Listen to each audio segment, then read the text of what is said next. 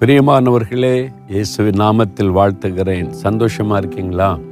நம்ம சந்தோஷமா இருக்கன்னு தானே ஆண்டவர் நம்மகிட்ட பேசுகிறாரு எங்கங்க இவ்வளோ பெரிய பிரச்சனையாக இருக்குது இவ்வளோ பெரிய தேவையாக இருக்குது என்னைக்கு இந்த பிரச்சனை முடியும் என்னைக்கு எல்லாம் நார்மலாக மாறும்? ஒரு அதிசயம் நடந்தால் தான் முடியும். மற்றபடி சூழ்நிலை பார்த்தா ஒன்றும் நடக்கிற மாதிரி தெரியல. என் வீட்டுக்குள்ளே சரி ஆஃபீஸில் சரி பிஸ்னஸில் சரி ஏதாவது ஒரு அதிசயம் நடந்தால் தாங்க. இல்லாட்டினா வழி இல்லை. அப்படின்னு நினைக்கிறீங்களா?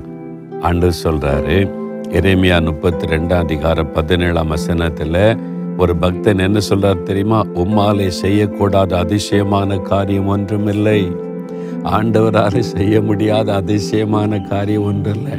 நீங்கள் சொல்கிறீங்கல்ல ஒரு அதிசயம் நடந்தாதான் அப்படி நினைக்கிறீங்களே நடக்கும். ஒரு அதிசயம் நடக்கும் உங்களுக்கு நடக்கும். உங்கள் குடும்பத்தில் பிஸ்னஸில் வேலையில் பிள்ளைகள் காரியத்தில் அதிசயம் நடக்கும்.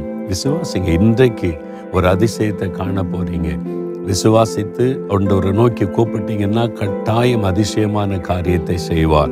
அவரால் செய்யக்கூடாத அதிசயமான காரியம் ஒன்றுமில்லை. விசுவாசிக்கிறீங்களா?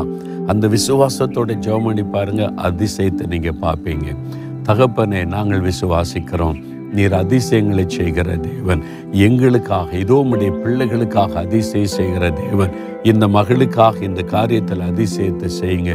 இந்த மகனுக்காக இந்த காரியத்தில் அதிசயத்தை செய்யுங்க. இன்றைக்கு ஒரு அதிசயத்தை கண்டவங்க மகளட்டும் கத்தர் அப்படி செய்கிற அன்பிற்காய் ஸ்தோத்திரம். இயேசுவின் நாமத்தில் ஜெபிக்கிறோம். பிதாவே ஆமேன் ஆமேன்.